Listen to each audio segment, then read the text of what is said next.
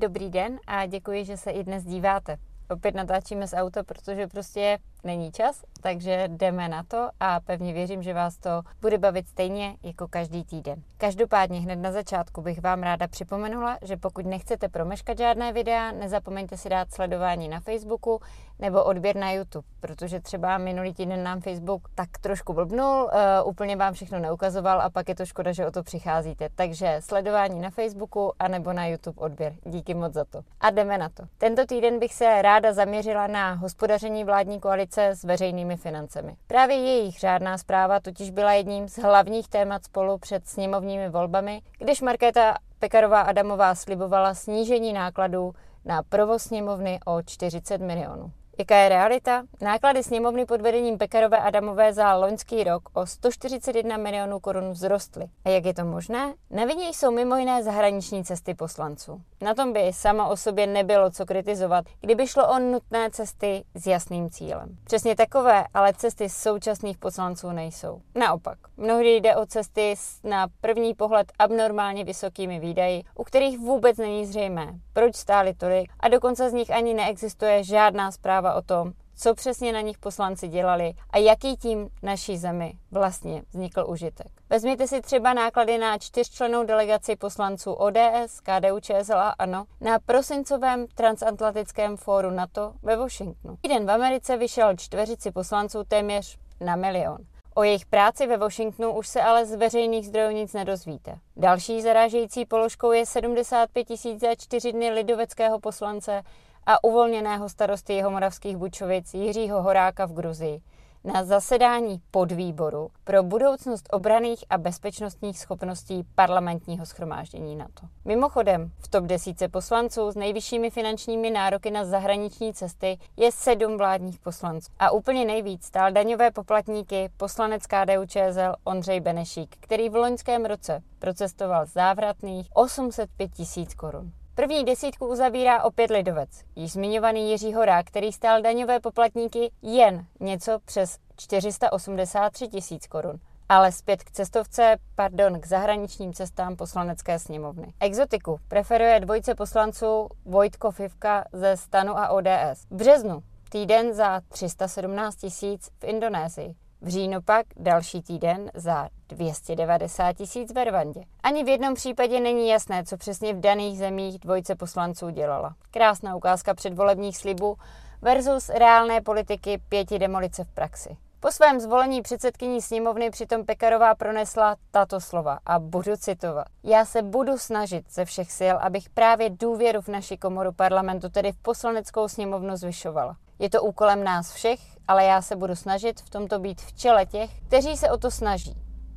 Konec citát. Paní předsedkyně růst nákladů o 141 milionů za první celý rok pod vaším vedením je, myslím, dostatečnou ukázkou toho, že vám vaše síly pro tento boj zjevně nestačí. Důvěra v politiky je v České republice rekordně nízko a to i kvůli vašemu přičinění. Jde o další porušení slibu voličům, ze kterého by měla být vyvozena osobní odpovědnost. Mimochodem, když předsedkyně sněmovny server Querulant.org s těmito čísly i výroky konfrontoval, přišla mu výhruška, aby obsah stáhl. Pojďme si nyní, když vidíme, jak tato vláda hospodaří, připomenout, co voličům v tomto konkrétním případě seniorům sliboval Petr Fiala předvečer sněmovních voleb na podzim roku 2021. Seniorům. Vážení přátelé, pan Babiš vám slibuje, že v roce 2005 budete mít důchod 20 tisíc korun. To ale nebude jeho zásluha, to bude automaticky kvůli vysoké inflaci. Já mám pro vás lepší nabídku. Koalice spolu chce zlepšit hospodaření státu, skrotíme drahotu a vy si za svoje důchody budete moci dopřát vyšší životní úroveň.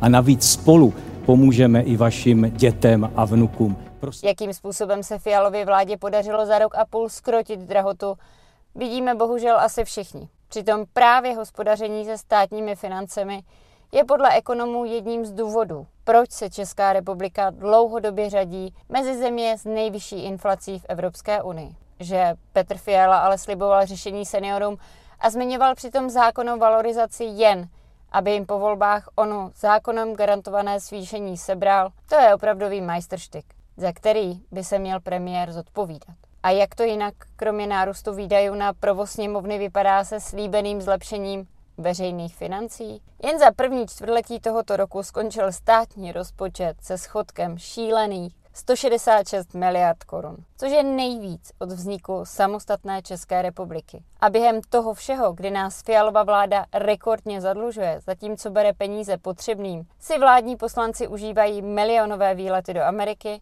a ministerstvo obrany i za tohoto stavu státní pokladny spřádá šílený plán nákupu zbytečných amerických stíhaček za víc než astronomických 100 miliard korun. Pěti demolice tak nadále pokračuje v naplňování rčení. Po nás potopa. Dalším výrokem, který mě v uplynulém týdnu zaujal nebo spíš mi vyrazil dech, byl výrok advokáta Tomáše Sokola, který prohlásil, že by raději zastupoval čtyři pedofily než komunistu. Posouzení morálního kompasu advokáta Sokola asi raději nechám na každém z vás. Možná se tento známý pražský advokát poučil ze slov předsedy České advokátní komory Roberta Němce, jenž prohlásil tato slova. A opět budu citovat. Domnívám se, že v dané situaci je na místě apelovat na politicky angažované advokáty a advokátky, a to zejména ty, kteří se v rámci politické soutěže orientují na skupiny voličů, jež nejsou spokojeny se stávajícím demokratickým systémem a převažující zahraničně politickou orientací České republiky, aby zvážili, zda by neměli po dobu své politické angažovanosti výkon advokacie pozastavit, aby jejich projevy nebyly dávány do souvislosti s advokací. Konec citátu. Děsivé, co? Je děsivé, že šéf advokátní komory peskuje ty, kteří si dovolí mít jiný než vládní a mainstreamový názor. Ba dokonce, že využívají svého práva daného listinou práv a svobod a politicky se angažují. Další kauzou posledních dnů jsou poté zmatky ohledně obilí z Ukrajiny. Jeho dovoz nejprve přerušilo Polsko a Maďarsko, poté, co v dovezeném ukrajinském obilí jejich testy potvrdili pesticid, který není povolen v Evropské unii a může mít negativní vliv na lidské zdraví. Ke stejnému kroku následně přistoupilo i Slovensko. Navzdory jednotnému postupu zbylých zemí Vyšegrádské čtyřky však česká vláda k omezení dovozu nevidí důvod. To podle mě rozhodně správné není. A jestliže existuje jen stín pochybnosti o závadnosti potravin, pak je naprosto na místě ji okamžitě stáhnout. To by mělo platit i v případě ukrajinského obilí či jakýchkoliv jiných výrobků. Naprosto nerozumím tomu, že vedení naší země je schopno takto postupovat, neboť předpokládám, že okolní státy zákaz prostě nevyhlásili jen tak. Pokud je rozhodnutí našich úřadů a odpovědných osob motivováno politickou korektností k Ukrajině, pak je to ještě víc skandální věc. Jako europoslankyně systematicky 9 let bojuji proti dvojí kvalitě, aby naši občané nebyli nuceni jíst předražené šunty v českých obchodech.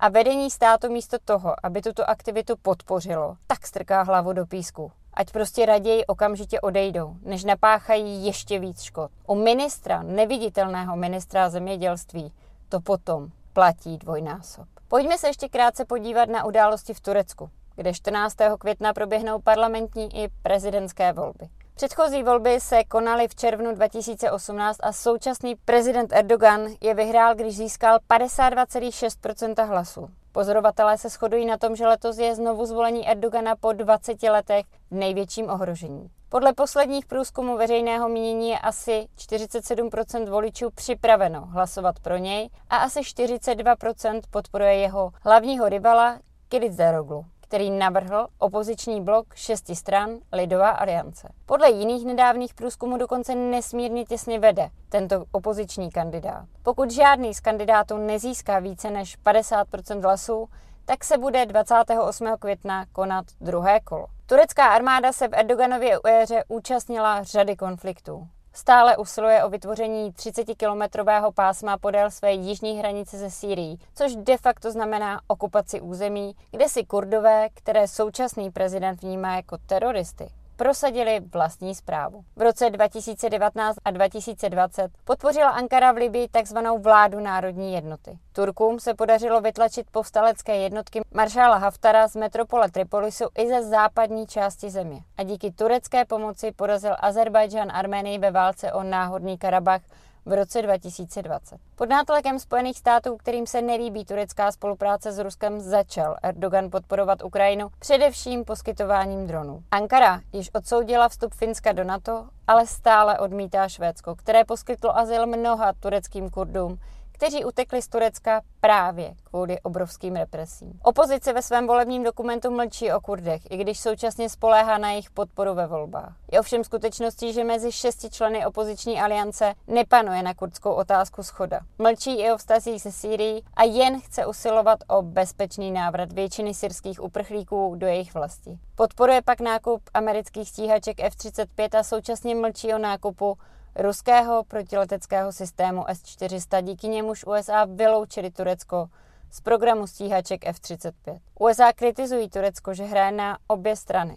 Posílá sice jistou vojenskou pomoc ukrajinské armádě, ale současně proskakují informace, že podporuje vojensky i ruskou žolnéřskou Wagnerovu armádu. Nepodporuje protiruské sankce a současně přichmuřuje oči před tureckými firmami, které pomáhají Rusku sankce obcházet. Takže tak jenom, abychom věděli, o čem a jak nás budou informovat média v následujících týdnech, protože Turecko je určitě velký hráč a může se hrát klíčovou roli i v řadě konfliktů, které se zrovna teď odehrávají. Děkuji, že jste i dnes sledovali bez obalu. Uvidíme se už brzy na oslavách svátku práce v pondělí 1. května v Havířově, Karviné a Kopřivnici a následně potom hned 2. května o 4 hodin na debatě v Kolíně Městském společenském domě. Nebo 8. května od 10 hodin ve Ždánickém lese na pomezí okresu Vyškov a Hodonín u zaniklé hájenky Zlatý jelen, kde si připomeneme konec války. Ještě jednou vám moc děkuji a znovu opakuju, pokud nechcete, aby vám cokoliv uteklo, tak si nezapomeňte dát odběr nebo sledování na mém Facebooku, protože to je jediná jistota, že nepřijdete od nejnovější informace, videa, ale i krátké komentáře toho, co celý týden budu zažívat nebo co se kolem nás bude dít. Díky za vaši podporu a těším se na vás. Doufám, že s řadou z vás osobně. Mějte hezké dny.